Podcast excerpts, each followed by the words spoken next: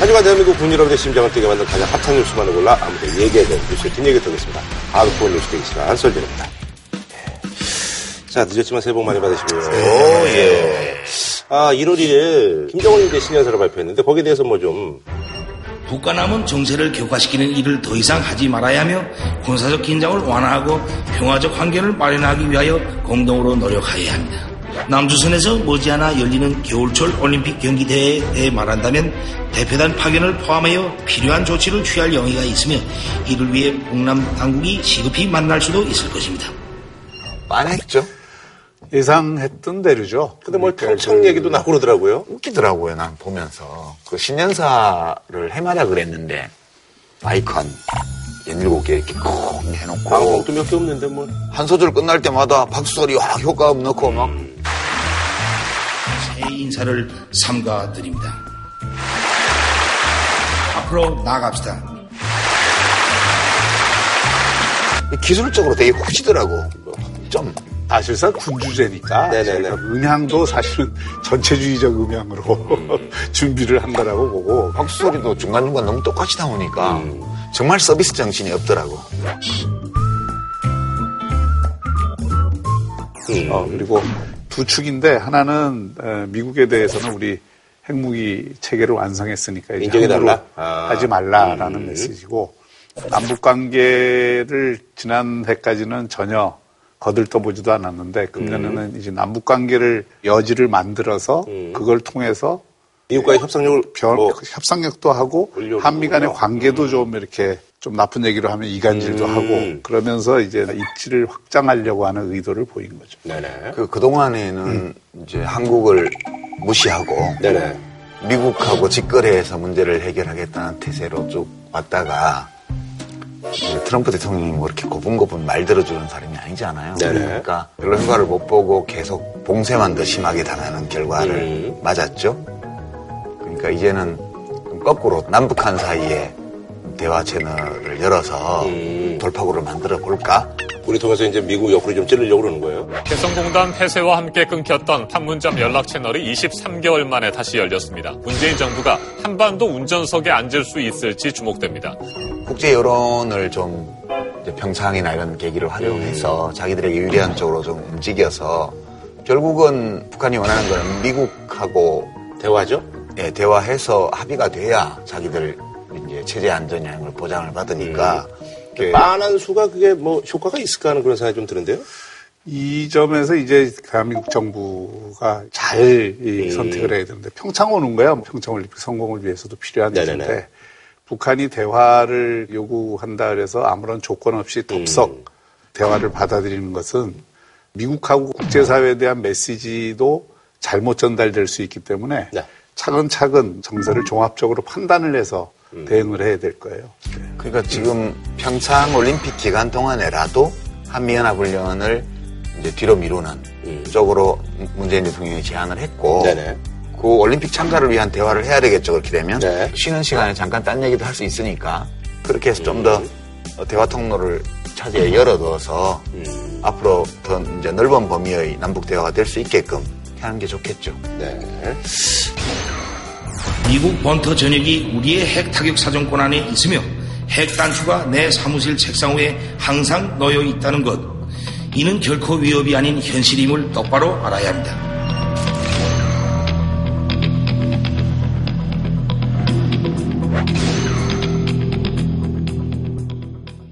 자, 다음 소식은요, 이제. 사실 그 지난주에 제가 방송 나오고 난 후에, 우리 지금 보도들이 보니까, 이명박 정부 때 아랍에미리트 연합과 원전 계약을 했죠. 근데 그때 이면 계약이 있었다라는 의혹에 대해서 박근혜 정부가 초기에 국정원에게 지시해서 그런 이면 계약이 있었는지를 조사하라 했다라는 내용이 오늘 나왔습니다.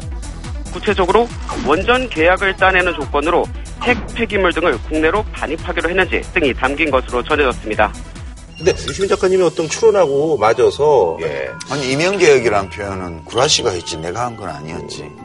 전 정권에서 어떤 그 이면 계약 때문에 지금 이제 이 정권에서 이면 계약. 예, 뭐, 이- 뭐 그런 거 아니겠어요? 뭐 이면 뭐 이런 거. 예. 예, 그런. 이명개혁. 근데, 그거 보시면서 어떠셨어요? 이게 그건 있을 수가 없어요. 무슨 핵 피기물을 한국에 가져온 그런 음. 거를 이면 계약한다는 거는 그 자체로 허분이 없는 얘기고 음. 저건 저도 그렇게 예, 생각해요. 예. 그래서 그건 그걸- 아닐 거다. 무슨 사용 후 해결료나 네. 혹은 고준위 핵 폐기물을 가지고 온다는 거는 네. 지금 현안도 아니에요. 아직 바라카 원전 1호기도 준공이 안 됐어요. 아하. 그러니까 그런 물질이 지금 나오는 단계도 아니고 음. 더더군다나 그거 그렇게 하면 공해를 이용해서 배로 실어 날아야 될 텐데 네네네. 그거 굉장히 복잡한 일이에요. 네네네. 어. 그다음에 핵확산 금지 협정이나 이런 것들 때문에 아. 사용 후 해결 여봉을 막 옮겨 다닌다는 건 중대한 문제예요. 그래서 음. 그리고 그건 나라 간의 어떤 계약으로 해- 예, 둘 사이에만 해결되는 게. 아니에요. 어. 그리고 고준위 폐기물이나 사용 후 해결료를 보관하는 문제도 아랍에미레이트 현지가 유리하지. 거기는 그렇죠. 섬사막이나 이런 게 네. 많기 때문에 네. 거기가 유리해요. 아니, 근데 왜 이런 보도가 나온 거예요? 왜? 그러니까 이게 사실은 지금 청와대가 여섯 번 지금 입장이 바뀌잖아요. 음. 처음에는 파병 부대 위문부터 시작해서 한 UA 관계 개선을 위해서 뭐 이렇게 하다가 쭉쭉 돌고 돌아서 지금 원래 첫째 입장으로 돌아왔잖아요. 음. 문제는 이게 국내의 정치적 공방이 되니까 청와대가 이거 뭐 감당할 수 있느냐 이게 진실이 밝혀지면 뭐 이런 식으로 대응하는 거는 저는 굉장히 부적절하고 한간에는 일본, 궁금하네. 일본 네티즌들은 UAE도 핵 야망이 있는 나라인데 핵발전소를 이용해서 어. 아랍에미리트 연합이 나중에 핵무기 만들. 핵무기를 아. 만드는 프로그램에 협조하기로 한 거 아니냐 이런. 의혹도 제기하는데 그것도 아니라고 봐요. 그거 할 수가 없어요 우리가. 음. 그거 했다가 뒷감당을 어떻게 해요? 북한처럼 봉쇄당해요. 이렇게 합리적으로 조금만 생각해보면 네. 알수 있는 그렇죠. 문제를 뭐 그러면 이제 뭐 이란 뭐 사우디 이런 데 난리가 날 텐데. 거기 그렇게 하는 즉시 이란하고 경제관계 다 그러니까. 끊어져요. 거긴 진짜 벌집인데 진짜. 정확한 표현. 다 우리 거래처잖아. 음. 그럼 거래처끼리 사이가 안 좋아도 거기 개입하면 안 돼요. 그래서 그럼 이건 뭐예요, 그럼? 그러니까 제가 추측한 네. 거는 아크 부대 하나만 가지고 군사 협력을 했다고 보기에는 그 80조 덩어리의 발주를 하면서 음. 그 대가로 너무 약하다 이거예요. 그래서 아크 부대 플러스 알파의 어떤 군사 협력과 관련한 약속해 준 게 있었을 수 있다. 네네네. 근데 그게 아랍에미레이트에서 진도를 계속 나가기를 원하는데 음. 이게 단순히 우리 아크 부대처럼 교육훈련을 위한 파견 그 정도를 넘어서는 어떤 요구일 경우에는 계약 당시 좀 모호한 게 있었나 보죠. 그게 뭔지 모르는 그러니까 거죠. 이게 지금 네. 거의 접점이 찾아지는 건데 음. 나는 좀 가동을 해보셨어요? 이게 가동이야 뭐 저도 이게 어. 저기 알아보지만 어, 예. 분명히 그런 이면 계약은 어, 존재하지 음, 않았고 음, 음. 예를 들어서 뭐 MOU 같은 것들이 있다 하더라도 그건 문제될 게 없는 거예요. 음. 근데 이제 그거를 아랍에미레이트 입장에서 보면 원전도 지금 진행이 되고 있고 또 우리나라 무기도 굉장히 많이 수입을 해갔거든요. 아랍에미레이트가. 그 연장선상에서 박근혜 정부에서도 안보 협력을 강화하기를 기대했는데 기대만큼 안 됐다고 생각을 했을 수 있죠. 그래서 이전 정부에 대해서도 조금 섭섭한 점이 있을 수 있는데 새 정부가 들어오면서 이 문제에 대해서 새로운. 어떤 아. 문제 제기를 했다든지 음. 또는 더 소극적으로 대응을 했다든지 하면 아랍에미레이트에서는 그 분명히 문제 제기를 할수 음. 있는 사안이죠. 그러니까 뭐 이게 또 시나리오인데 가상 시나리오에 네, 지금 그렇죠. 우리가 둘 얘기하는 다. 것도 아무 음, 근거는 네, 없어요. 네. 다만 네네. 여러 정황으로 미루어 볼 때 원전 자체와 관련된 약속, 합의 이거는 아니었던 것 같고 국방 분야의 협력 사안일 가능성이 많아요. 지금 보면. 근데 그게 두 가지 면에서 문제가 생길 수 있어요. 단순한 우리 특전사의 합동훈련이나 이런 걸 통해서 우리가 독자적으로 가지고 있는 군사 기술 네네네. 이런 거는 경우에 따라서는 이전해도 되죠. 아. 근데 만약 미국하고 관련된 뭐 이런 예, 것들. 만약 그것이 미국이나 이런 데하고 관련된 거라면 그럼 미국의 승인 없이는 못 주는 건데 미국이 승인할 리가 없죠 그거를 그런 데서 문제가 생겼을 수도 있고요 또는 또는 공식적인 공개된 협정 네네. 그리고 국회의 동의 절차를 거치지 않고는 외국과 합의할 수 없는 성격의 어떤 약속 이런 것들이 계약서로 있든 아니면은 서로 구두로 합의를 해줬는데 그게 프로토콜로 네네. 기록돼서 남아있든지 간에 아랍에미리트 연합 쪽에서 강력하게 이의 제기를 할 수 있는 근거가 있을 가능성이 많다는 거죠. 안 그러고 그냥 아무 근거도 없이 요구하지는 않아요. 아니 근데 사실 네. 지난번에 이제 그 뉴스가 또 됐던 게 그런 거잖아요. 박근혜 정부 쪽에서 사실 당시 이제 그 남재준 국정원장 재직 시절에 UA 그 원전과 관련해서 또 다른 어떤 그 계약이 있지 않느냐. 그래서 그걸 이제 조사를 했다고 하니까 그러니까는 사실 박근혜 정부 쪽에서도 이거에 대해서 이게 좀 약간 뭐 아리까리한데 이런 부분이 있었던 거 아니에요? 그, 그쪽에서 무슨 조사를 해본 결과 사실이 아니었겠죠. 사실이었으면 뭐 그렇죠. 그냥 넘어갔겠어요. 그, 그럼요. 그러니까 이 박근혜 정부에서는 소위 말하는 사자방 조사를 다 했잖아요. 네네네. 그러니까 이게 자원개발 문제에 대해서도 여러 가지 어떤 비판적 검토를 했을 거고 음. 그 조사에서 만약에 어떤 결과가 나왔으면 지금 말씀한 대로 그 그렇죠. 당시 밝혀지지 음. 지금 이렇게 연기될 건 아니고 또 지금도 마찬가지입니다. 예를 들어서 이게 법적 테두리를 넘어선 문제라든지 국내적으로 앞으로 근원적인 문제를 낳을 문제 같으면 지금 이렇게 비밀리에 하려고 하지 않겠죠. 그 범위 내에 있는 문제이기 때문에 관리 가능하다고 보고 처리를 하려고 하는 것이지. 근데 저는 약간 네. 달라요. 만약에 거기에 그 문제가 있다고 한다면 지금이라도 그거는 공론화하고 이 문제에 대해서 아무리 우리가 경제적인 피해를 입는다 하더라도 바로 잡고 가겠다는 게 새 정부 입장 아니에요? 아니죠.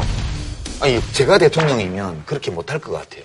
왜냐하면 그냥 과거 정부가 이렇게 잘못했다 이런 거는 뭐 근데 국회 비준 동의를 받아야 될 중대 사안인데 그냥 합의를 해줬다 이러면 그냥 털면 되죠.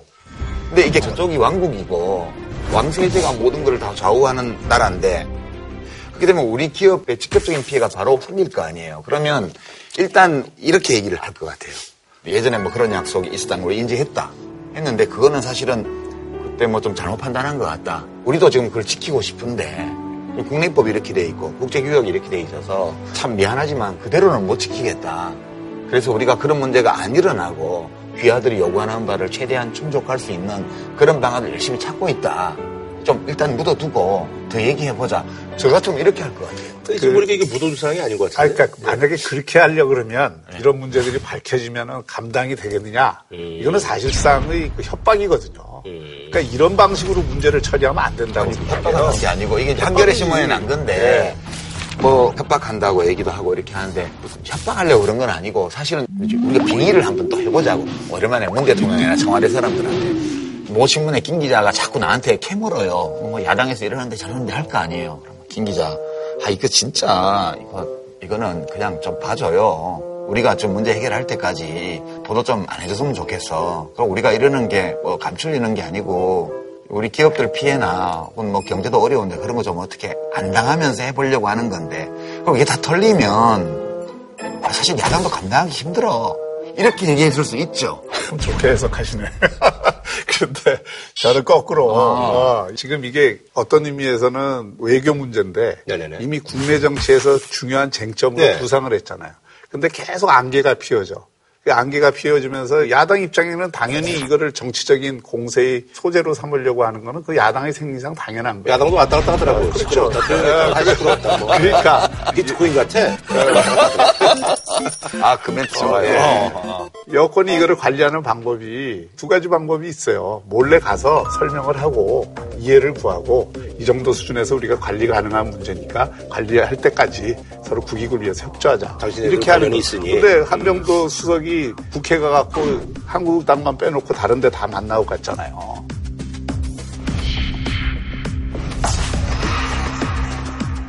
안 만나줬대요, 한국당은. 그거는 저도 정무수석 했지만 정무수석 답답한 사람이 만나는 거지 뭐 안 만나준다고 안 만나고 찾아가도 안 만나주면 어떡해. 정무수석 그래 그러면 안 차라리 만나주면. 그냥 앉아서 다른 일을 해 다른 방법은 이거 까?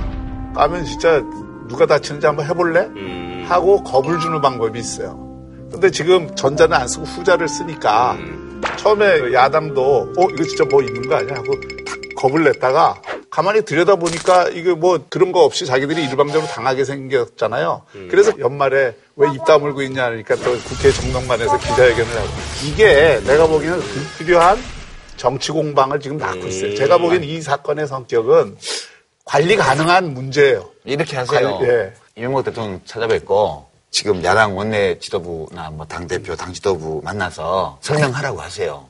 뭐 없으면 없다 마음대로 그냥 조져라, 정부를. 하든가. 아니면, 아, 이거 사실 좀 이러이런 건데 대충 정부의 시간을 좀 주는 게 좋겠다. 하든가. 근데 이명박 대통령은 오늘 아침에도 기자들이 현충원에서 뭐 이렇게 마이크 대니까 특사 파견 용 관련해가지고 이제 이런 좀 용도 좀 계속 만들어지고 있는데 한 말씀 좀 해주시죠. 여기까지 하시고 예, 고맙습니다.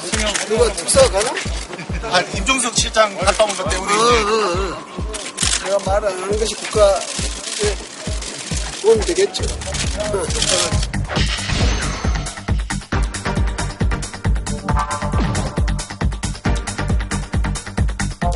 지금 청와대가 전체적으로 비밀주의에 입각해서 행동을 하고 있잖아요. 근데 전직 대통령이 그것에 대해서 이건 이런 거고 저런 거고 하면은 그 자체가 이슈가 되는 거 아니에요. 현 대통령과 현 정부가 이걸 1월까지 기다려달라는 게 기본 공식 스탠스잖아요. 그 공식 스탠스에 맞게 가만히 있는 게 오히려 잘하는 아니, 거죠. 저기, 제가 보기에는. 이게 사실은 이제, 아니, 뭐 국익이니까 뭐 국민들은 그냥 좀 모르시는 게 나을 것 같아요. 라고 해서 그냥 넘어갈 수 있는 그런 사안인 거예요. 그럼 이제 굉장히 좀 궁금해 할 텐데, 사람들이. 저는 이거는 일단 그냥 넘어가는 게 좋지 않을까? 그런 생각이에요. 넘어가더라도 예. 이건 이미 정치적 쟁점이 돼버렸기 때문에 어느 시점에선가는 내용이 나오게 돼 있다고 봐요. 음, 근데 이제 청와대가 1월까지 이 문제를 관리할 테니까 음. 좀 참아달라 이런 협조를 요청하면 그것에 대해서는 저는 뭐 동의가 있을 수 있다고. 협조 요청해도 협조 안 해줄 건데 야당에서 어차피 그러니까 박 교수님이 뭐 자꾸 말을 여러 가지로 바꿨다고 그러는데 얼마나 답답하면 그러겠어요 말을 못 하겠는데 계속 이거 아니냐고 그러고 저거 아니냐고 저거 아니냐고 그러고 기자들은 계속 아니, 나는 대니까 궁금한 게요. 아니, 그 정치하시는 분들이 그 정도의 어떤 정보력이라든 이런 게 없나? 아 비트코인 투자하듯이 지금 야당이 투기 심리에 빠졌어 근데 이번에 하나 놀라운 게 있어요. 청와대의 나름 보안력이 상당히 뛰어나다는 거는 입증이 됐어요. 이게 이번에. 사실 전전 정부에서 했던 거면 그때 관계자들이 다, 다 알고 있는 사람이 야권 쪽에 많아요. 있는데 그거를 왜 그러니까? 자유한국당이나 바른정당의 의원들이 바로 전화 걸어서 만날 수 있는 사람들 중에 이걸 알고 있는 사람들이 한두 명이 아니에요. 그분들로 다 입 다물고 있다는 뜻이거든, 지금. 그래서 뭐가 있긴 있어요. 제가 보기에는 제대로 아는 사람이 없어요. 제대로 아는 사람이 별로 없고 야당 의원들은 어, 그래요? 제대로 알았더라면 벌써 이렇게 그래요? 그 야당 의원들은 제대로 아는 분들이 없는데 네. 그 야당 진영에 속한 지난 정부의 관계자들 중에 아는 사람이 분명히 있어요. 뭐 누구라고 꼽으라고 꼽을 수도 있을 것 같아요. 이 라인에 있었던 분들. 그분들도 지금 야당 의원들에게 말을 안 해주는 거예요. 그러니까 자꾸 이야기를 당시에 뭔가 물밑에 다른 약속이 있었다는 걸 전제로 하니까 자꾸 이런 그걸 하는 거예요. 이전 정부에서는 아무 문제가 없었다고 한다면 이거를 이전 정부 사람한테 다 알고 있냐고 아무리 물어봐도 대답을 할 수가 없죠. 문제될 내용이 없는데. 그리고 이게 이 실장 문제 하나 있잖아요. 이번에 대기업 네, 최태원 회장 만나고. 예, 예. 그것도 다 그러니까 연관이 그- 있는 거네요. 전혀 관계가 없다는 게 지금 청와대 설명이잖아요. 그런데 그럼 없다고 해야지. 근데 제가 보기에는 관계가 있어요. 둘 중에 하나 있을 수 있는데 한 UAE 관계가 별로 좋지 않을 때 최태원 회장이 갖고 있는 아랍에미레이트 네트워크가 네트워크. 굉장히 네. 강하기 때문에 오히려 거꾸로 청와대가 부탁을. 최태원 회장한테 부탁을 했을 가능성 하나. 그거 가능성도 있어요. 예, 예, 예. 그리고 반대로 SK가 실질적으로 거기에 장기적인 이해관계가 있어갖고 그 문제와 관련해서 SOS를. 이왕 가는데 사전에 정보를 주기 위해서 만났을 가능성. 음. 둘 중에 하나가 아니면 아니 비서실장이 뭐하러 대기업 회장을 독대를 하느냐고요. 그렇죠. 그거 자체가 굉장히 부담스러운 일이에요. 그러니까 어, 대통령 비서실장이 기업 경영자를 못 만날 이유는 하나도 없는데 그러니까 그 시점에서 만났다는 거는 뭐 그런 게 있다고 봐야 돼요. 있다고 봐야 되는데 그게 무슨 일 때문에 그런지를 SK 최태원 회장도 말할 수 없고 예, 알겠습니다. 김정석 실장도 예. 말 못하는 거예요 지금. 알겠습니다. 뭐. 그러니까 뭐 있긴 있어. 알겠습니다. 예. 아, 알고는 싶은데 뭐 나라의 어떤 뭐 국익을 위해서 모르는 게 낫다니까. 예, 아유, 예, 알겠습니다. 예. 그런 것 같아. 네. 다음 소식은요, 이제 문재인 대통령이 7개월 만에 첫 사면을 단행을 했는데 그래서 이번에 준비한 주제 특사의 조건 문정부 첫 특별 사면인데 청와대에서는 뭐 그렇게 밝혔어요. 아무래도 이제 장발장 사면이다 해서 보니까 생경 사면이라는 그런 면은 분명히 있어요. 어, 그래서 이런 것들은 정말 뭐 잘했다 뭐 이런 긍정적 평가도 있습니다만 그렇다고 잘한 건 아니죠. 음. 물론 죄에 비해서 네네. 형을 좀 많이 받고 있는 분들을 배려한 것에 대해서는 이해를 할 수는 있지만 음. 네네네. 작은 죄든 큰 죄든 네네네. 어. 이게 법치주의 법치를, 어. 원칙에 따라서 이게 죄를 받고 있는 거기 때문에 장발장 사면이니까 잘했다 음. 이렇게 평가를 하는 거에 대해서는 조금 저는 네네네. 근데 박 교수님은 국가원수의 특별 사면권 이게 있는 이유를 뭘로 보세요? 저는 두 가지라고 봐요. 네. 이게 역사적으로 보면은 군주제부터 연원한 왕의 은전이라고요. 국가의 은전을 하는 에, 이유는 사회와 국민 통합을 위해서 하는 측면도 있고 또 하나는 그걸 통해서 새롭게 한번 권위를 세우는 측면이 있고 근데 현대적으로 그와 다른 측면이 하나 그러니까요. 있어요. 제가 그걸 여쭤보는 예, 거예요. 그러니까 이거는 상권 분리파에서 이게 사법권이 한 행위를 행정권의 차원에서 한 번 더 조정할 수 있는 기회를 주는 측면이 있어요. 네네. 상권 분립이 되어 있는 나라에서 행정부의 수반이 사법부의 의사결정을 무효화시키는 조처예요. 또 그 법을 만든 입법부의 권한도 무효화시키는 거예요. 그 사안에 관해서는. 이런 권한을 왜 행정부에 줬냐? 저는 두 가지라고 봐요. 첫 번째는 재판이 잘못된 경우. 이런 건 사법부 자체에서 구제 절차가 없는 경우가 있을 수 있어요. 지금 그동안에 드러난 여러 상황을 볼 때 이거 사법부의 권한이 잘못 행사되었다. 이런 경우에 대통령이 바로잡을 수 있는 측면이 있고요. 뭐 정치적 사안이 많겠네요, 그런 거는. 그렇죠. 두 번째는 법으로 인간사를 다 재단할 수가 없어요. 그러니까 사법부는 정당하게 법에 따라서 했는데 때로 사법적 정의와는 별개로 우리가 존중해야 될 가치를 실현하기 위해서 사면을 하는 거라고 봐요. 그래서 이 기준을 적용해 보면 예, 예. 이번 사면은 비교적 잘 된 사면이다. 저는 그렇게 저는 봐요. 이게 무리한 사면이 아니었다. 네. 아, 이런 평가에 저는 동의를 하고요. 음. 그런데 온건한 사면이라서 잘한 사면이다. 아, 예, 이렇게는 예, 예. 얘기를 안. 해요. 그러니까, 장발장 사면이라는 이 표현이 이제 우리 박 교수님은 좀 마음에 안 드시는 것 같은데 홍보 컨셉이지, 이거는. 이제 꼼꼼히 찾았어요 법무부에서 예컨대 랍스터 두 마리 훔쳤다고 징역 8개월 뭐 이, 런거 있잖아요. 예. 뭐, 뭐 몇백억 횡령하고 이래도 집행유예 펑펑 잘 나가는 이 나라에서 저렇게까지 꼭 저 사람을 처벌해야 되나? 물론 그게 사법 정의를 실현하는 거는 인정을 하지만 그래도 그러니까 너무하지 않냐? 그런, 그런 정신에 의해서. 음. 사면을 하다 보면 매년 사면해야 돼요. 개인적 사정을 음. 생각할 때 나타나는 억울한 사람들이 왜 없겠어요? 계속 생기지. 음. 그런데 결국은 법치주의라는 게 때로는 피와 눈물이 없을 수도 있는 거예요. 그렇죠. 그래서 그렇기 때문에 그 문제를 행정권이 사면권을 이용해서 사법권을 너무 치고 들어가는 거. 이거를 또 제한하자는 게 그러니까요. 굉장히 중요한 에, 취지라. 법은 눈물을 잘 몰라요. 네. 근데 우리 삶은 또 눈물이 있는 거잖아요. 그렇죠. 그러다 보니까 네네. 정말 특별한 사면을 해준 거예요. 다른 사례를 보면 30년 동안 남편의 가정폭력에 시달리다가 도저히 죽을 것 같으니까 베개로 죽였어요. 유죄 선고 물론 받았고 이게 이제 법으로서는 관용을 베풀어서 형을 선고를 했지만 사실 우리 법 감정으로는 그 피해자죠. 죽은 사람이. 정말 큰 죄를 30년 동안 저질렀고 그거에 대한 방어의 성격이 있는 거 아니냐. 국민이 뽑은 대통령이 이런 사례들을 찾아서 그냥 좀 해준 거예요. 저는 그래 내가 대통령이라도 이건 좀 봐주고 싶어 라고 생각할 만한 사례들을 이렇게 해주는 거는 해마다 해도 괜찮다고 봐요 솔직히 알겠습니다. 안 그래요? 예. 이거는 저는 해마다 하는 것에 대해서는 조금 어, 아, 난 내가 대통령이면 해마다 한 번씩은 해주고 그러니까 싶어 음. 그 측은지심은 알겠는데 그 측은지심을 법치주의하고 잘못 섞으면 네네네. 그게 바로 권력의 오남용으로 나타나는 아니, 두 분의 뭐 얘기 취지는 뭐 충분히 이제 뭐 시청자분들이 아셨을 것 같고요. 근데 이제 지금 더 이제 얘기가 많이 되는 것이 용산 철거 사건 관련자 음. 25명 이게 포함되게 요게 이제 그래서 이제 자유한국당 쪽에서도 아마 법치를 불태워버린 네, 법치를. 불태워. 그래, 그거는 영산 그거는- 참사 박 교수님도 왜 법치를 불태운 거라고 보세요? 저는 그 정도는 안 봅니다. 용산 참사는 대단히 불행한 사건이죠. 네네네. 그 문제는 그 불법 시위를 진압하기 위한 경찰의 작전 문제라든지 이런 게 네. 연계되어 있는 문제이기 때문에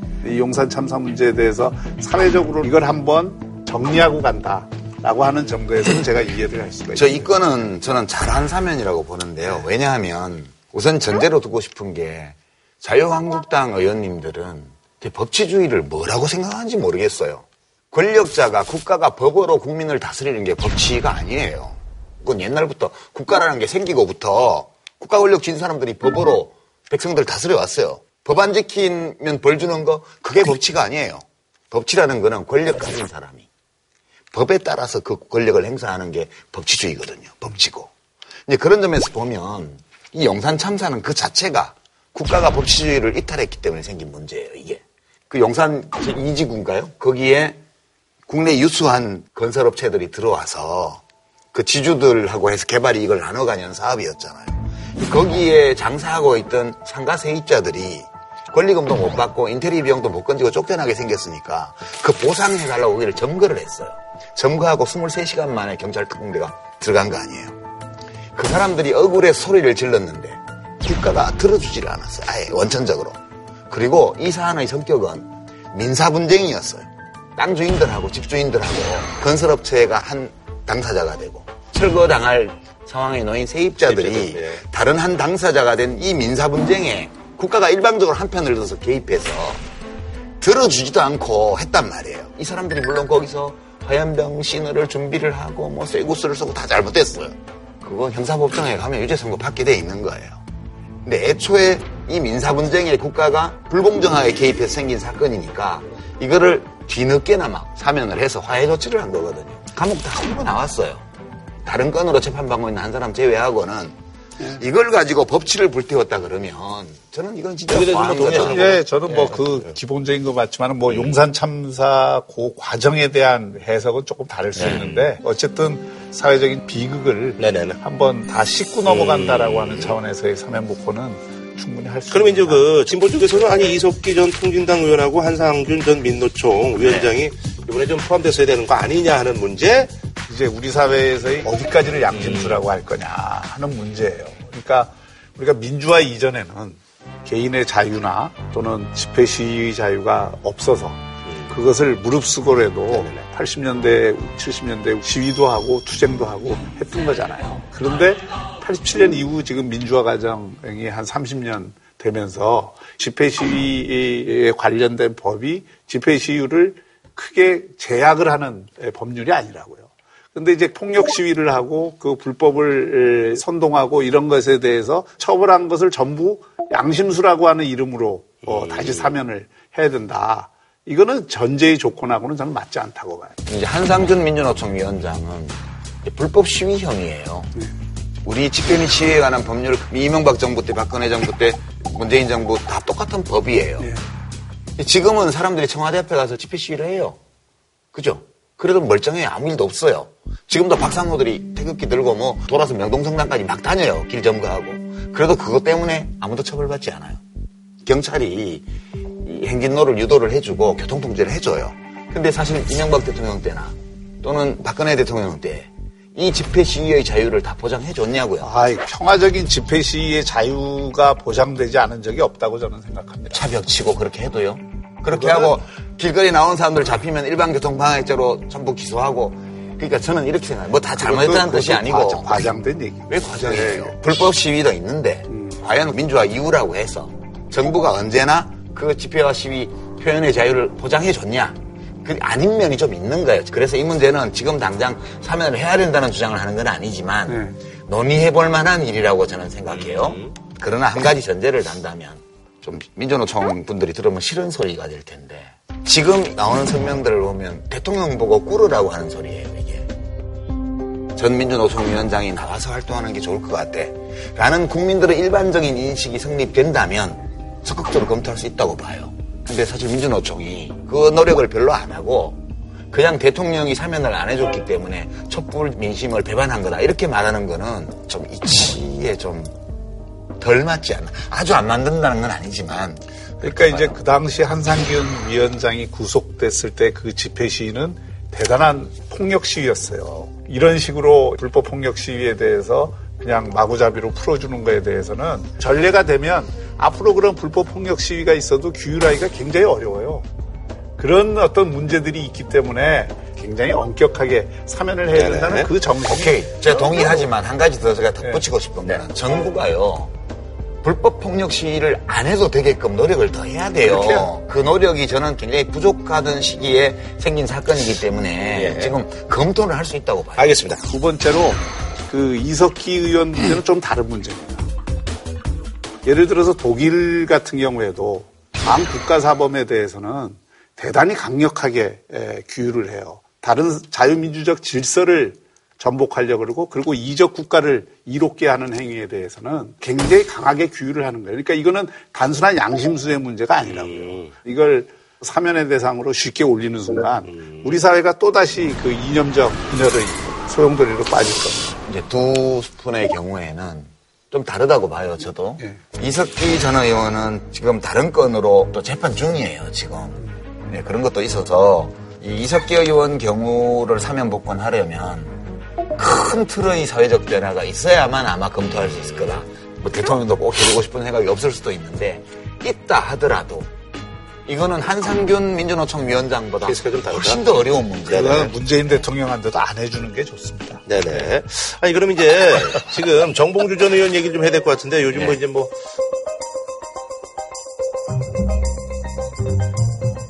많은 시청자분들이 아 요즘 방송에도 엄청 나오고 뭐 라디오다 그러는데 이게 이제 피선거권이 이제 박탈된지 모르시는 분들도 꽤 있을 거예요. 해줄 수 있다고 봐요. 음. 이번에 사면의 원칙으로 삼은 5대 범죄에 들어가지도 네네네. 않고 뭐, 형을 다 살았고 좀 무리한 선거 두 번도 예, 쉬었잖아요, 그죠? 예, 예. 그러니까 해주는 게 그런데 문제는 왜 곧 딱 한 사람이냐. 어, 그건 내가 대답할 수 그게. 이제 정봉주 전 의원이 징역을 산 이유가 BBK 사건 때문에. 그러니까 BBK는 MB 거고 주가 조작 사건이 일어날 때 그거하고 관계가 있다 이렇게 주장했다가 징역을 산 거거든요. 네네네. 근데 이 건은 저는 재판이 잘못됐다고 생각해요. 판사들이 잘못했어가 아니라 그때까지 법정에 제출된 증거들이 정봉주 씨에게 너무나 불리한 증거들이 많이 제출됐기 때문에 지금 만약에 재판을 한다면 저는 다른 결과 나온다고 봐요. 재심에 해당되는 사안이라고 보고 그래서 해준 거라고 보는 거예요. 우리 유 작가님이 이제 그렇게 재판단. 추정을 하는 음, 것이고 재판단. 예, 잘못된 얘기를 한 거죠. 그런 거고 그 당시에 이게 선거에 상당한 영향을 미쳤고 음. 선거법이 특히 허위사실 유포에 대해서 상당히 강하게 아니 근데 그럼 이분은 뭐 이제 뭐.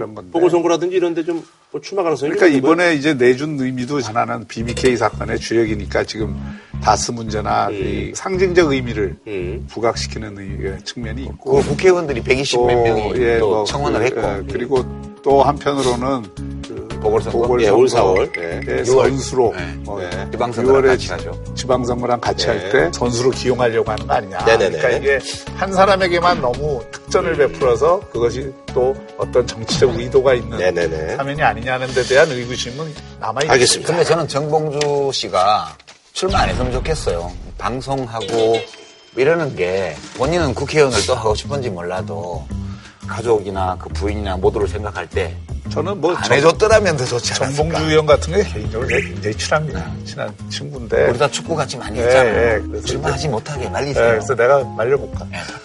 내 말을 안 들을 것 같아. 내가 내가 말리려고 그래. 출마하지 말라고. 예. 뭐 듣겠어요. 자, 예, 한 줄로 좀 부탁드리겠습니다. 예. 정봉주 씨 출마하지 마세요.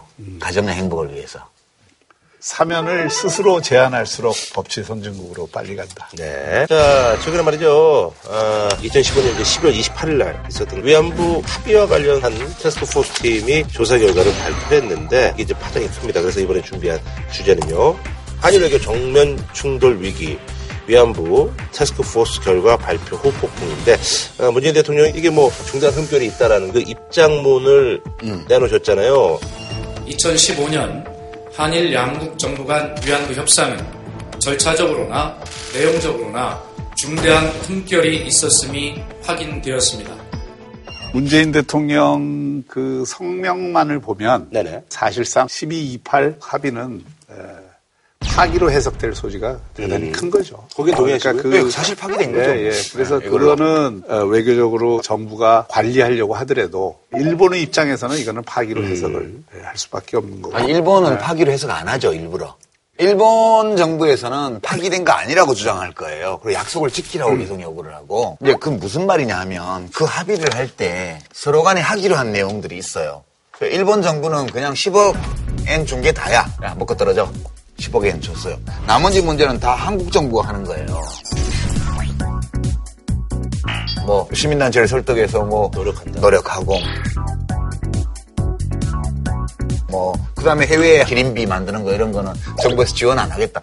그다음에 우리 정부에서는 뭐 선무회라는 표현 비용에 위안부라는 표현을 썼으니까 정부에서 이제 공적으로. 했고 예. 이게 문 대통령의 성명을 파기로 해석한다는 거는 이런 것들을 앞으로 이 정부가 할 수 있다는 뜻이죠. 그러니까 이제 일본 쪽에서는 계속 약속을 지키라고 요구를 하겠죠. 근데 이제 이 문제가 그동안에 이 김영삼 정부부터 이명박 정부까지는 이 위안부 문제를 사실 two track으로 다뤘습니다. 한일 관계하고 위안부 문제를 하나로 그 네네. 엮지를 않고 음. 이걸 다뤘는데 어떻게 된 연유인지 박근혜 정부에서는 이걸 네. one track으로 다뤘어요. 그래서 한일 관계가 굉장히 경직이 된 거거든요. 음. 그러니까 마지막에 그 당시 핵미사일 북한이 막 쏘고 이러니까 한미일 관계가 중요하다고 생각을 해서 약간 벼랑간에 된 듯한 그런 느낌이 그렇죠. 그래서 그 위안부 문제를 좀 조급하게 이걸 풀었어요. 네네. 그거는 우리가 1965년도에 한일 국교 정상화 할 때도 그랬고 이번 1228 위안부 합의도 그렇고 되게 어떤 조건에서 그렇게 됐냐면 미국 쪽이 동북아시아에서 한미일 군사 동맹 관계를 강하게 드라이브를 걸 때 그때 다 발생한 문제예요.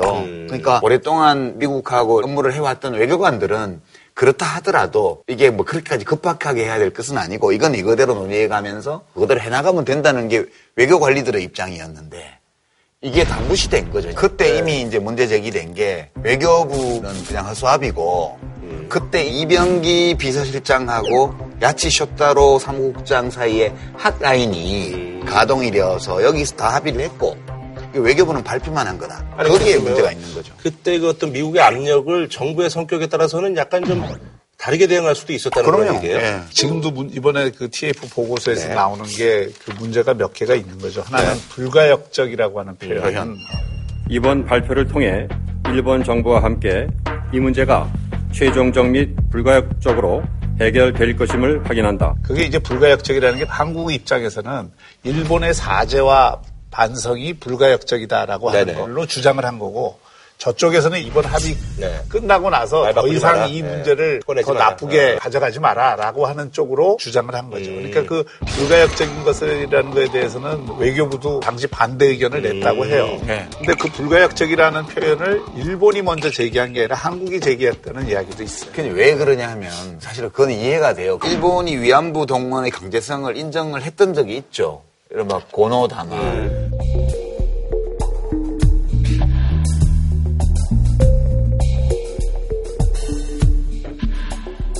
때 외교부 장관, 외무장관이었고 지금 그 아들이 외무장관이잖아요. 네, 맞습니다. 근데 고노다마를 2014년도인가 일본 정부 아베, 정권이 그걸 재검토를 했잖아요. 네네네. 그래서 고노다마를 인정을 안 하고 했기 때문에 우리 쪽에서는 뭔가 제대로 된 사과와 인정을 받아낼 경우에 니네 또게 없다? 그 얘기를 하고 싶어서 처음에 들고 간 건데 아, 그게 이제 오히려 이제 우리 거꾸로 걔네들이 우리한테 그걸 덮어 씌웠으니까 대치기를 당한 건데 그 대치기 과정이 외교 전문가들의 판단이 아니고 그 청와대 쪽과 이제 아베 쪽의 작품으로 이게 날림으로 된 거라서 그런 오류가 비춰진 거라고 봐요. 그와 함께 비공개적으로 논의된 것이 과연 이게 이면 합의냐 아니냐에 대해서는 상당히 그 논란이 있어요. 그러니까 이번에 TF 보고서도 명확히 이걸 이면 합의라고 얘기 안 했어요. 그런데 문재인 대통령이 그거를 성명해서 이면 합의라고 딱 못을 박았거든요. 프로토콜 이면 합의죠.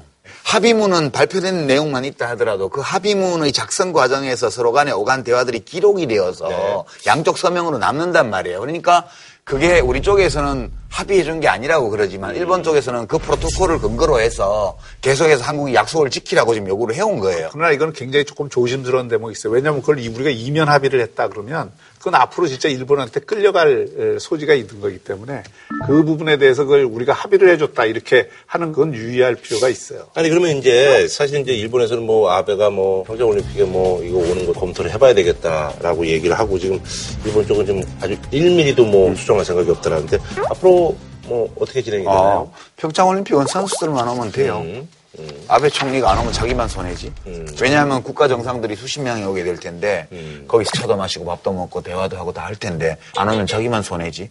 선수들이 안 온다 이러면 심각한 문제지만 근데 뭐 이 차원의 문제보다도 사실 이 위안부 문제를 그동안 제기했던 일본의 지식인 사회, 그 양심적인 지식인들도 한국 정부가 이번에 그런 태도를 보이는 것에 대해서는 이해 못하겠다는 분위기거든요. 그러니까 아사히 신문이라고 일본의 가장 네. 그 영향력이 큰 진보적인 신문인데 거기에 하코다 에, 데스야라고 하는 논설위원이 김영사설에서 그 얘기를 했거든요. 전 정부의 그 문제를 다시 끄집어내서 이런 식으로 뒤집는 게 한국 정치의 악패다. 그거는 고노다마를 수정한 자기네 나라 정부를 향해서도 똑같은 얘기를 그러니까 해야겠죠. 이제 문제는 제가 말씀드리고자 하는 그, 그 사람들이 입장이 맞느냐 틀리느냐를 제가 말씀드리는 게 아니라 일본의 정서가 대단히 지금 안 좋다는 거예요. 이 문제에 대해서. 그러니까 이제 앞으로 한일 관계를 어떻게 풀 거냐 하는 대단한 숙제를 저는 문재인 정부가 가졌다고 생각합니다. 저는 근데 그 문제는 크게 안 봐요. 왜냐하면 한일 관계는 아무 문제 없어요. 그냥 총리하고 대통령하고. 옛날 아무 문제 없대. 총리하고 대통령하고 지금 이 위안부 합의 문제 파기를 놓고 좀 감정 상하는 정도지. 지금 양국 간의 항공 노선이 문제가 생기기를 해요. 무슨 양국 간의 거래 관계에 문제가 있어요. 무슨 케이팝 수출, 뭐 일본 음식 사 먹는 데 지장이 있어요. 여기 뭐 관광객들 일본 다 가고 있고 일본 사람들 다 와요. 이 제가 하나 네. 예를 들게요. 네. 우리가 IMF 어, 위기가 왔을 때 우리가 IMF에 안 맞을 수 있었어요. 그때 일본이 한국 수업 보증해주고 음. 그리고 미국이 그걸 받아서 보증해줬으면 IMF 우리 안 맞을 수도 있었어요. 네. 그만큼 외교 관계라는 게 당장에 무슨 주고받는 관계로 이게 되는 게 아니고 일본이나 미국이나 우리보다 힘이 엄청나게 강한 나라잖아요. 그런 어떤 중요한 순간에 우리가 영향을 받을 수 있는 소지가 있어요. 그때 이 한일 관계가 안 좋았다는 게 기금전 대통령이 버르장머리 없다는 이야기. 그걸로 인해서 한일 관계가 틀어져 갖고 결국은 그 사단이 난 거거든요. 근데 그거는 근데 과한 해석이라고 봐요. IMF 때 기업들의 대외 채무 롤오버가 안 된 건데 그렇잖아요.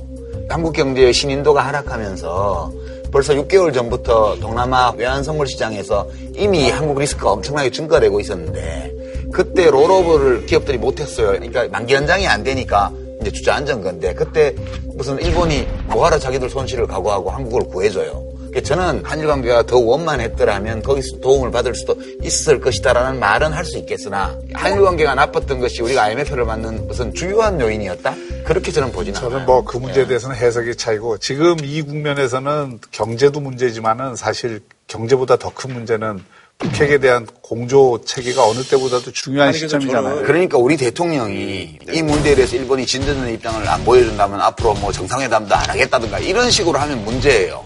그러나 한일 관계는 위안 two track이에요 이게 two track. 위안부 문제는 위안부 문제고 나머지 다른 경제 협력이나 이런 것들은 지금 그 문제예요. 바로 또. 거꾸로 네. 문재인 정부는 앞으로 two track으로 가려고 할 거예요. 그게 지금 유리하니까. 근데 일본은 지금 그게 two track이 아니라니까요. 일본도 일본은 투- 거꾸로 지금 one track으로 그거를 휘어잡고 가는 거예요. 왜냐하면 일본도 자기 국내 정치적으로 이거를 활용할 바가 있고 간단히 얘기하면 한국이 공을 던졌는데 일본이 공을 싹 안 받고 그냥 나가버린 거예요.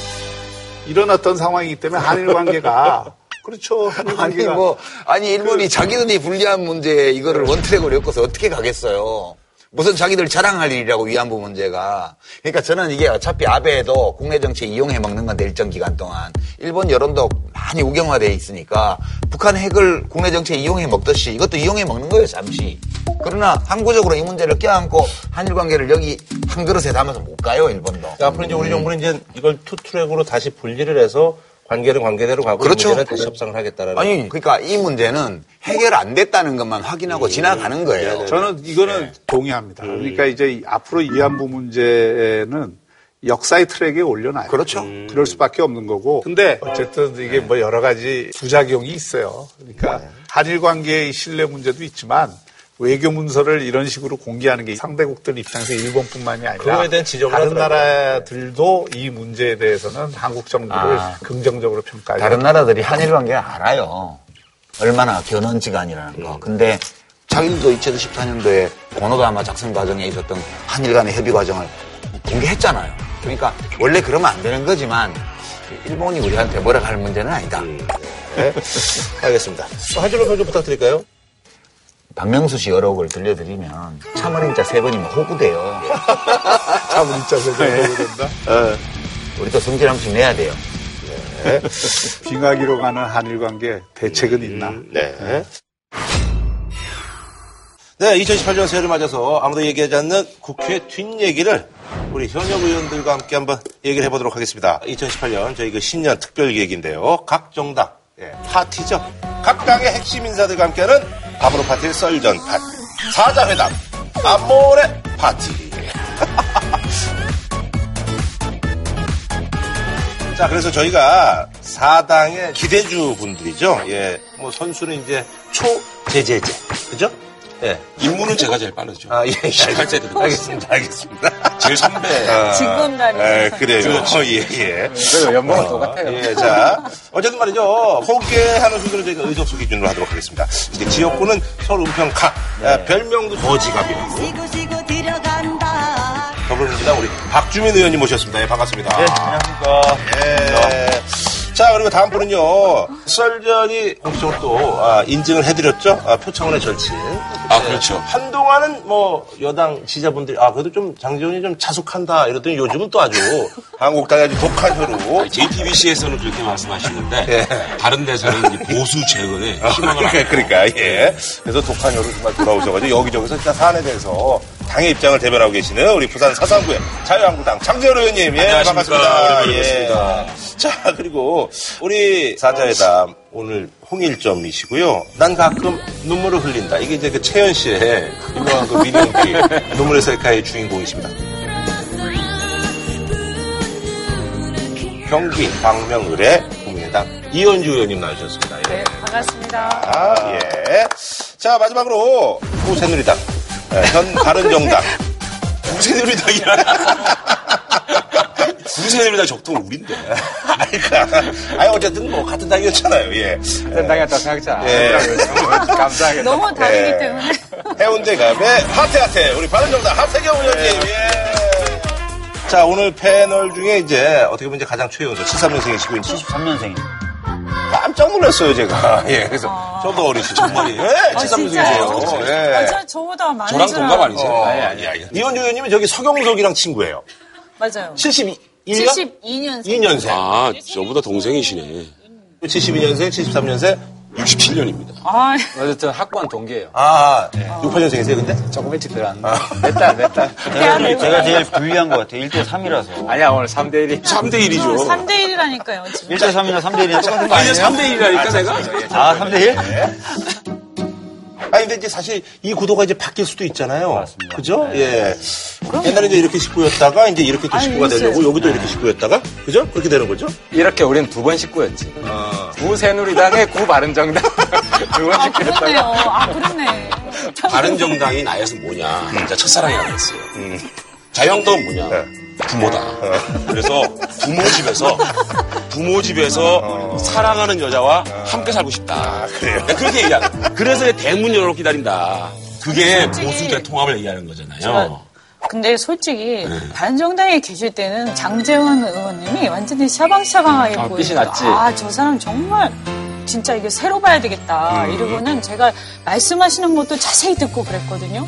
근데 돌아가시니까 또 달리 보여요. 근데 솔직히. 편협된 마음이 있어요. 아니, 그런 선입견에 씌워진 눈으로 보니까 그랬어요. 네, 알겠습니다. 알겠습니다. 자, 그럼 말이죠. 저희가 지금 그 사전 인터뷰를 했는데, 어, 네명 중에서 외모가 가장 뛰어난 사람이 누구냐 했을 때 우리 저 하태경 의원님, 우리 저 박주민 의원님. 저를요? 네. 아,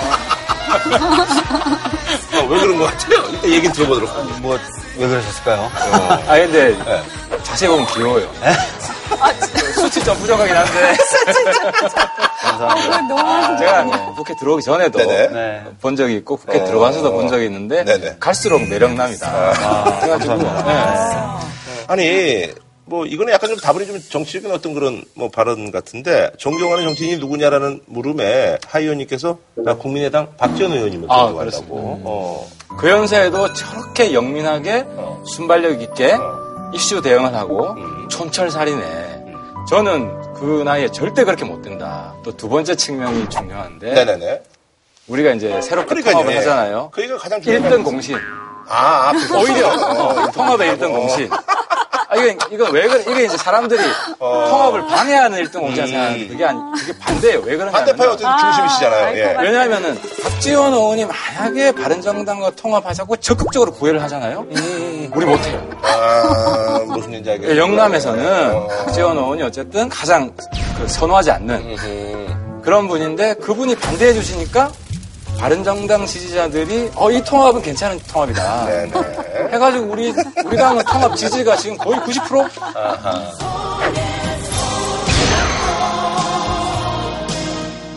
그리고 원래 이렇게 남녀가 사랑을 할 때도 부모가 막 말리면 더 하고 싶거든요. 그래요. 결국은 부모님은 어떻게 되신 거예요? 아, 그- 그걸 얘기해 주셔야 두 분, 돼요. 두분 좋아 죽는 거 보니까 안타까워요. 아니, 우리 당장 선거 대치권을 삼먹는데 끼리끼리 좋다고 박수 치고 마음이 안타까워라. 어. 자, 그래서 사자회담 아모레 파티 오프닝 순서가 저희가 바로 의원님들께서 전하는 어, 남이당 소식을 저희가 한번 어, 얘기를 해보도록 하겠습니다. 그래서 먼저 어, 이현주 의원님께서는 이제 남이당 소식으로 네. 자유한국당 홍준표 대표를 이제 말씀하셨네요.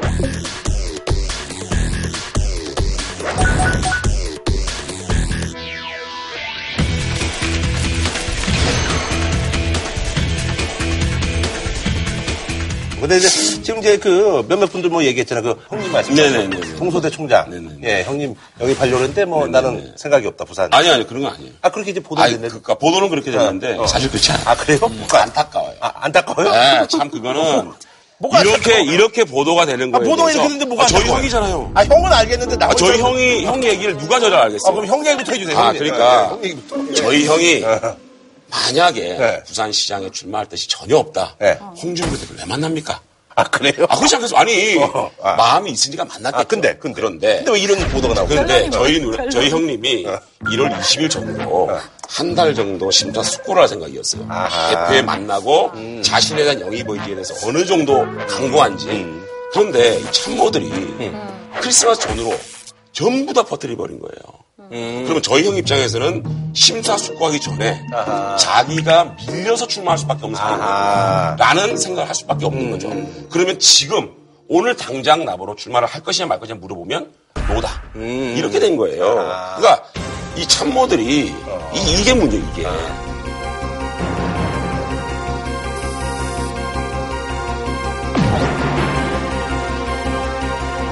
근데 그럼 저기 동생으로서 설득하고 계시, 아니요, 저는 아, 전혀? 이 문제에 대해서 전혀 형님 문제에 있어서는 설득 안 하죠. 아, 그래요? 그건 홍준표 대표가 우리 형의 문제니까. 형은 그렇다 지금 두 분들은 자,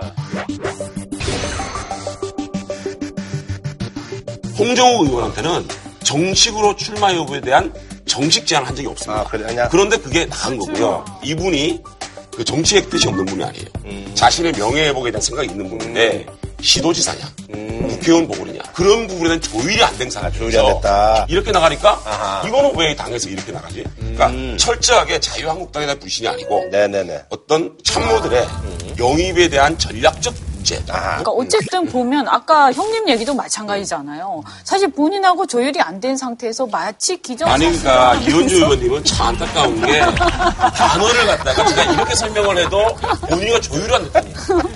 자유한국당에 관심이 있으니까 홍준표를 만난 거고요.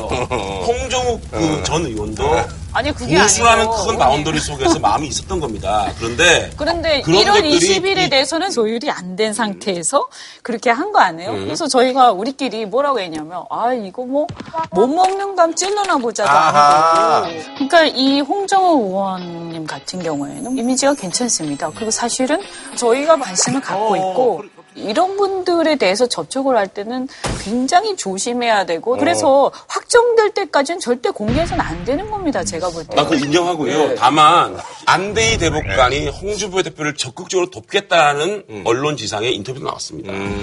괜히 못 먹는 감 찔러보지 마시고 아니 저희는 찔러 찌르고 막 이렇게 안 해요. 이렇게. 근데 이분들 그럼 바른정당 혹은 뭐 여기서 다 그러니까 국민의당에서 접촉하고 있는 거예요? 좀 다른 해석인데 네네. 영입이 갈수록 더 어려워질 겁니다. 아 자유한국당이? 예, 예, 왜냐하면은 슈퍼 두 개가 합쳐가지고 지금 두 번째 마트를 이기는 수치가 나왔잖아요. 그러면은 영입 경쟁력 있는 인물들이 아, 요 마트 갈까 저 마트 갈까 하다가 음. 조금 더 일단 지켜보는 음, hold. 예. 지금 그런 상태가 된 거예요. 음. 그래서 2월 초순이나 구정. 전에까지 좀 지켜보겠다. 아, 좋은데 안대희 대법관의 우리 형을 뭐몇 프로 가지고 이 마트 저 마트로 기웃거리는 그런 사람으로 얘기하는 거는 이렇게 막 마트 두 개를 가지고 정을지라는 그런 얄팍한 사람 여기 봤나요? 근데 솔직히 안대희 대법관은 솔직히 우리가 한 번도 얘기한 적 사실 없어요. 관심 아. 없어요. 안대 대법관 관심 없어요. 관심 얘기한 적 없어요. 홍종전이에요?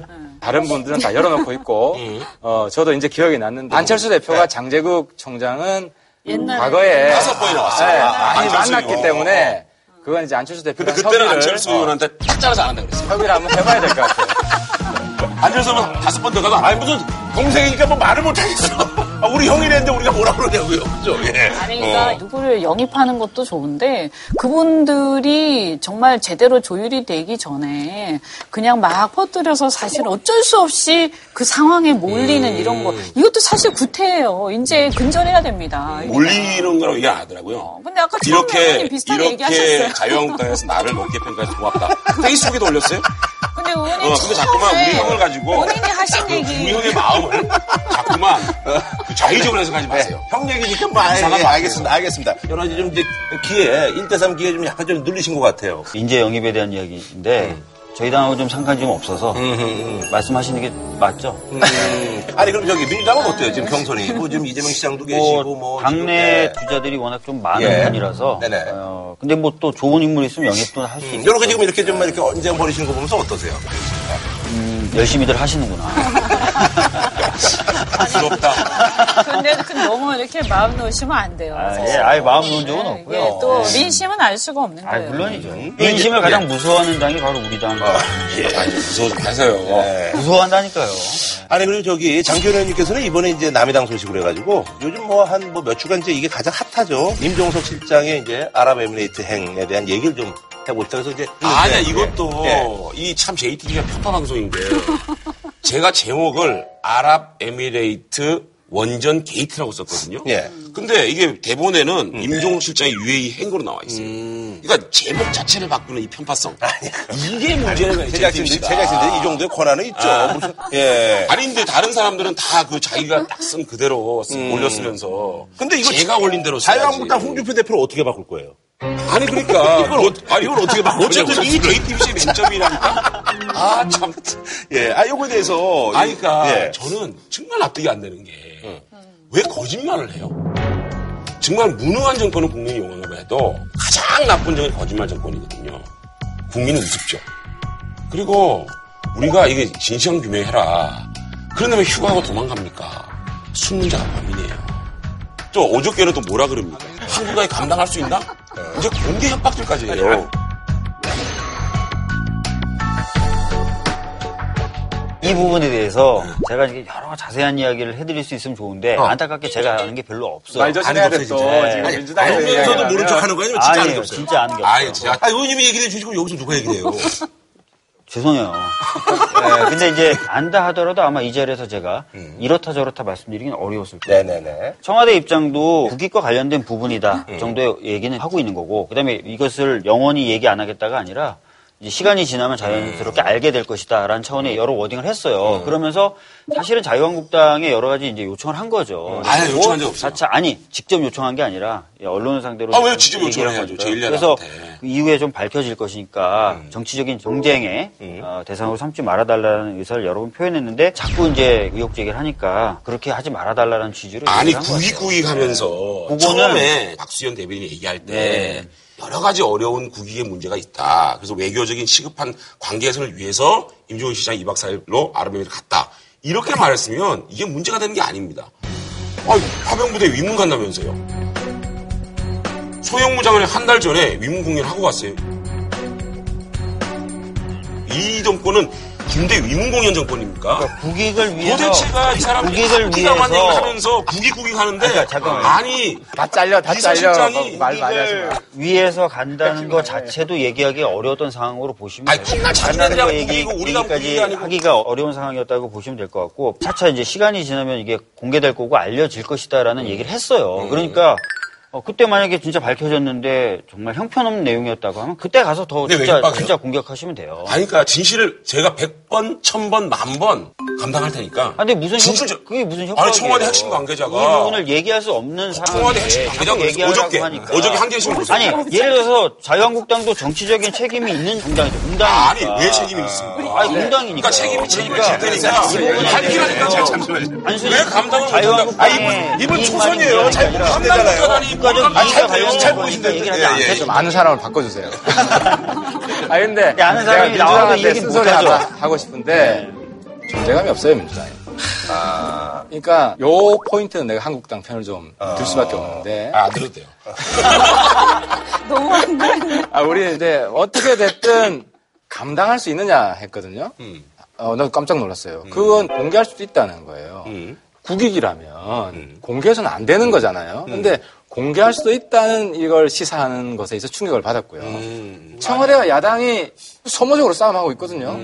그리고 계속 추측성 이야기들이 나오고 청와대는 계속 말 바꾸고 말 여러 번 바꾼 것만으로는 민주당에서 카드가 갔어야 돼요. 여당에서 그런 조정 역할 균형을 잡아줘야 돼요. 그래서 저는 이건 흑음모 아니냐. 우리 통합신당 죽이기 위해서 한국당 키워주기 아니냐. 그렇게까지 보여준다는 이거는 이거는 제가 발제한 거기 때문에 제가 잠시만 얘기할게요. 아, 이거는 예, 민주당하고 얘기하고 싶은 생각이 없어요. 지금 청와대하고 얘기하는 겁니다. 민주당이 얘기할 자격이 없어요. 민주당 알지도 못합니다. 제가- 제가 모른다는 문제는 거죠. 저는 이게 국익에 관련된 네. 문제라면 적어도 운영위원회를 비공개를 요구해야 됩니다. 그건 맞잖아요. 비서실장이 와서 이러한 상황을 얘기하면 저희도 집권한 경험이 있는 정당입니다. 왜 이해를 할 부분은 이해를 안 하겠습니까? 뭔지는 민주당이 아세요? 잘못하는 게 아니고 청와대가 아, 나 잘못하고 무지 궁금하네. 뭔지는 아세요? 알죠. 아, 그래요? 말씀드릴게요. 이게 처음에 얘기할 수 있다고요? 그럼요. 이게 그래요? 그럼요. 뭔지는 민주당이 아세요? 잘못하는 게 아니고 청와대가 아, 나 잘못하고 무지 궁금하네. 뭔지는 아세요? 알죠. 아, 그래요? 말씀드릴게요. 얘기, 아, 이게 처음에 아, 얘기할 수 있다고요? 그럼요. 이게 그래요? 그럼요.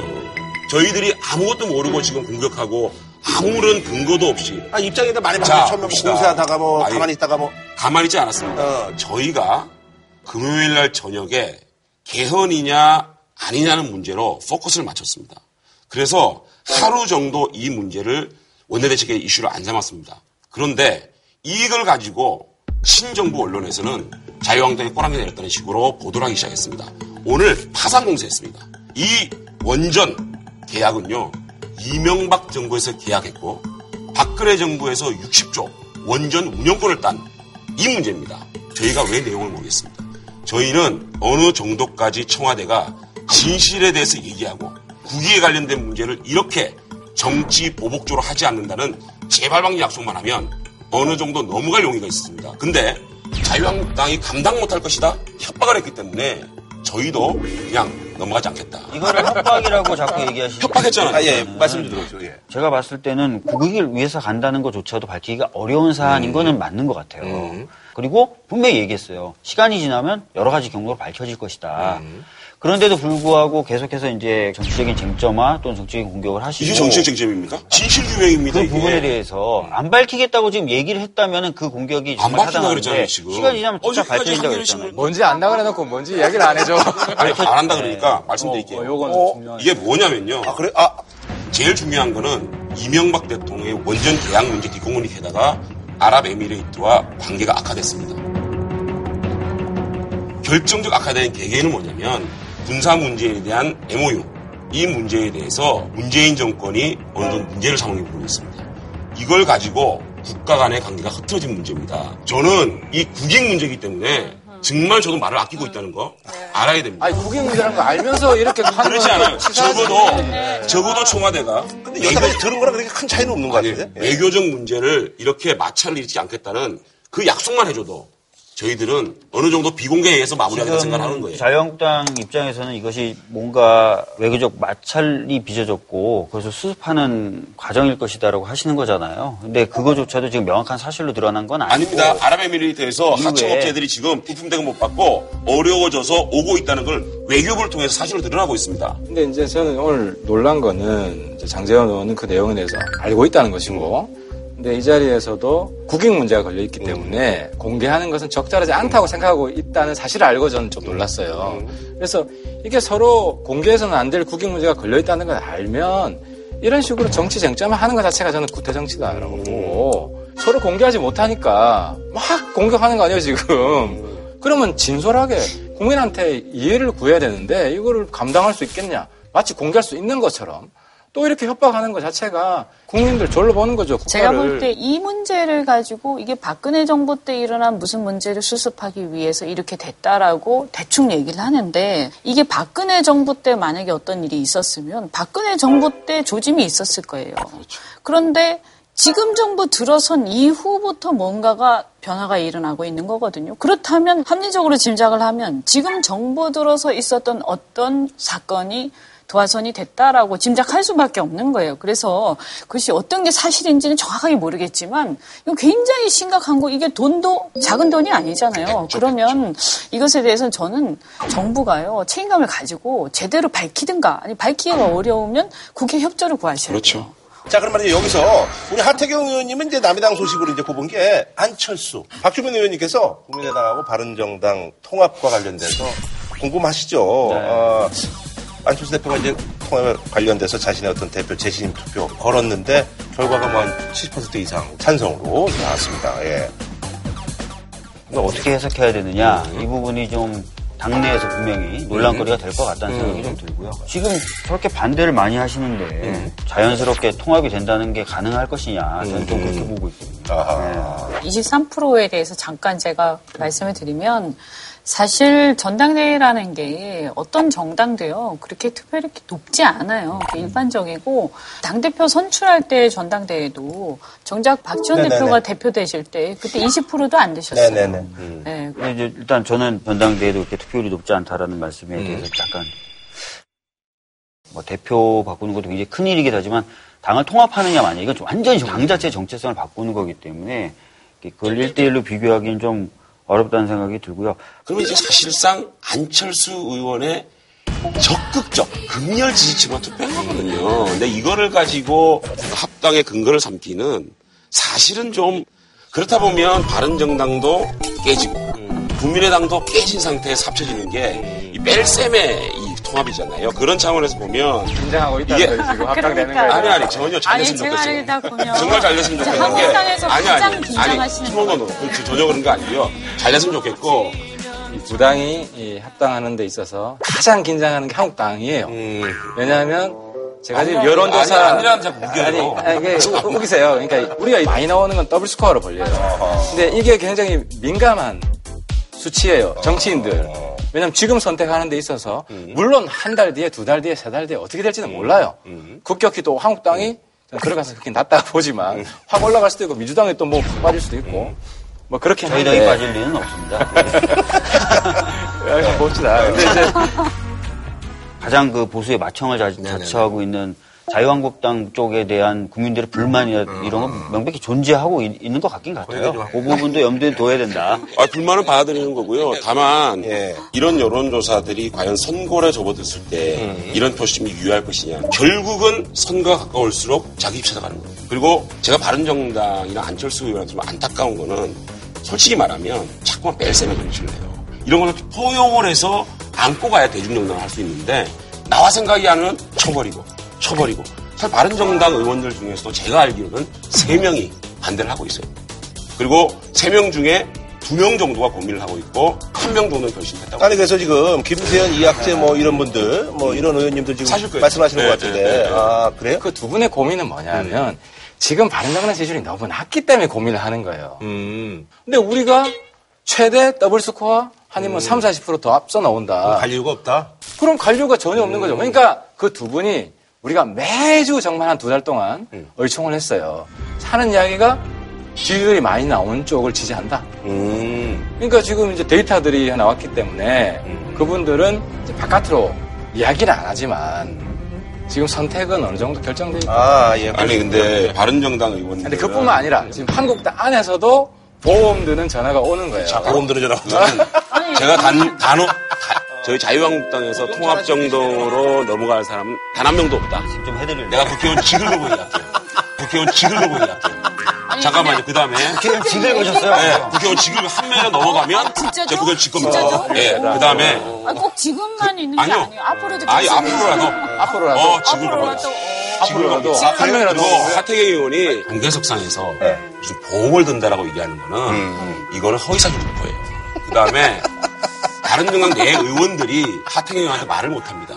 왜냐면 워낙 강성이기 때문에 의원님, 장한 한국당에서 의원들이 없다고 말씀하셨잖아요. 제가요 직접 만난 적도 있어요. 저한테 연락이 와서요. 그런데 정말 고민하시더라고요. 자기는 정말 보수긴 하지만 이렇게 정치하고 싶진 않다. 너무 힘들다. 그런데 다른 대안이 없기 때문에 이렇게 있는데 당신들 열심히 해서 잘 되면 나도 같이 해보고 싶다 이렇게 말씀하셨어요. 국민의당과 바른정당이 합쳐서 통합정당이 되면 이 정당은 실제로 보수정당이 아닙니다. 이제 바른정당의 의원- 의원님들이 가장 고민하는 지점은 뭐냐면 보수 통합이냐 중도 통합이냐거든요. 그렇기 네. 때문에 아주 보수적인 가치를 두고 계시는 분들은 자유한국당을 굉장히 고민하 이게 유일 보수 정당이 예, 예, 예, 예. 그냥 보수는 아니고 개혁 보수기 때문에 안철수 대표는 극중주의다. 뭐 이런 식의 자신의 정치적인 방향을 얘기했는데 보수를 얘기하고 계세요. 그럼 진짜 두 당이 그러니까 합치면 보수가 되는 거예요? 제가 싶은 그 지금 현재 스펙트럼 보면은 이 양 끝에 있는 중간에 있는 거는 명확하다. 그래서 저희들이 정의할 때는 개혁적 중도와 개혁적 보수가 합치는 개혁 연합이다. 이렇게 보고 있습니다. 알겠습니다. 자, 그럼 말이죠. 여기서 사실은 오늘 이제 근데 사실은 원래 우리 저 박주민 의원님이 오늘 사실 이제 그 다스와 관련된 자료 준비를 엄청 해가지고 여기서 엄청 얘기하려고 했는데 지금 보세요. 다스 BBK 등 이렇게 하려고 했는데 이게 시간 관계상 그러니까 어, 박주민 의원님은 다음 주에 하여튼 좀 너무 예, 길었어요. 프롤로그가. 예. 좋습니다. 예. 다음 주에 다스 그 나오셔야 돼요. 다스 얘기를 아, 나와야죠. 안 나오시면 안 돼요. 다스 어, 할 얘기 많지. 어, 그러니까 다스 나와야 돼요. 예, 그래서 그런 공허한 정치 보고 있을 수가 없습니다. 다스 나오셔야 돼요. 안 나오시면 안 돼요. 아셨죠? 예. 서로 좀 한줄 펴갖고 참여 소감 또 간단하게. 어, 아 즐거웠습니다. 아 즐겁고. 예. 그리고 문재인 정부는 좀 더 겸손하게 야당의 말을 귀 기울여라. 아 예, 알겠습니다. 예. 저는 저 민주당, 여당, 여당이 제발 목소리 좀 내시라. 그 살벌하던 박근혜 정부 때도 비박 의원들이 얼마나 목소리를 나름대로 냈어요. 하다가 말았지만. 근데 그 하다가 많은 목소리조차도 안 나오고 있어요. 저는 이건 문제라고 생각합니다. 네. 더불어민주당이 왜 목소리를 안 내냐라고 얘기했는데 목소리 많이 냅니다. 안 당과 들려요. 아니 당과 청관에 아주 내밀하고 아주 긴밀한 소통을 잘 하고 있습니다. 그래서 그것을 통해서 새로운 대한민국 만들기 위해서 열심히 노력하고 있다라는 말씀 드리고요. 겸손해야 된다, 응원하지 말아라. 다 좋은 말씀이니까 귀담아 듣고 새기도록 하겠습니다. 네네. 자, 하다경 네, 저는 오늘 가장 충격적인 발언이 우리 장지원 의원의 직을 걸겠다. 지방선거 이후에도 한 사람이라도 나오면 이 굉장히 자신만만하신데 후회할 날이 온다. 아유, 한혜 의원은 나한테 집 걸면 안 될까? 몇 명 나오는데 이걸 내? 이제 후회되지, 후회되지. 예. 새 희망의 정치가 2018년에 선사될 것이다. 큰 변화가 올 것이다. 그 말씀. 네, 알겠습니다. 저희는 이 네 분들과 또 다음 주에 저희가 또 뵙도록 하겠습니다. 예. 고맙습니다. 예. 예, 고맙습니다. It's a new day and a new year. Shout it out loud. 한우 특갈비살은 모범 갈비살에서 문화상품권을 진한 국물 설렁탕 도가니탕 전문점 푸주옥 공무원 강의는 에듀피디 정관장이 만든 남자의 홍삼 올칸에서 백화점 상품권을 드립니다. JTBC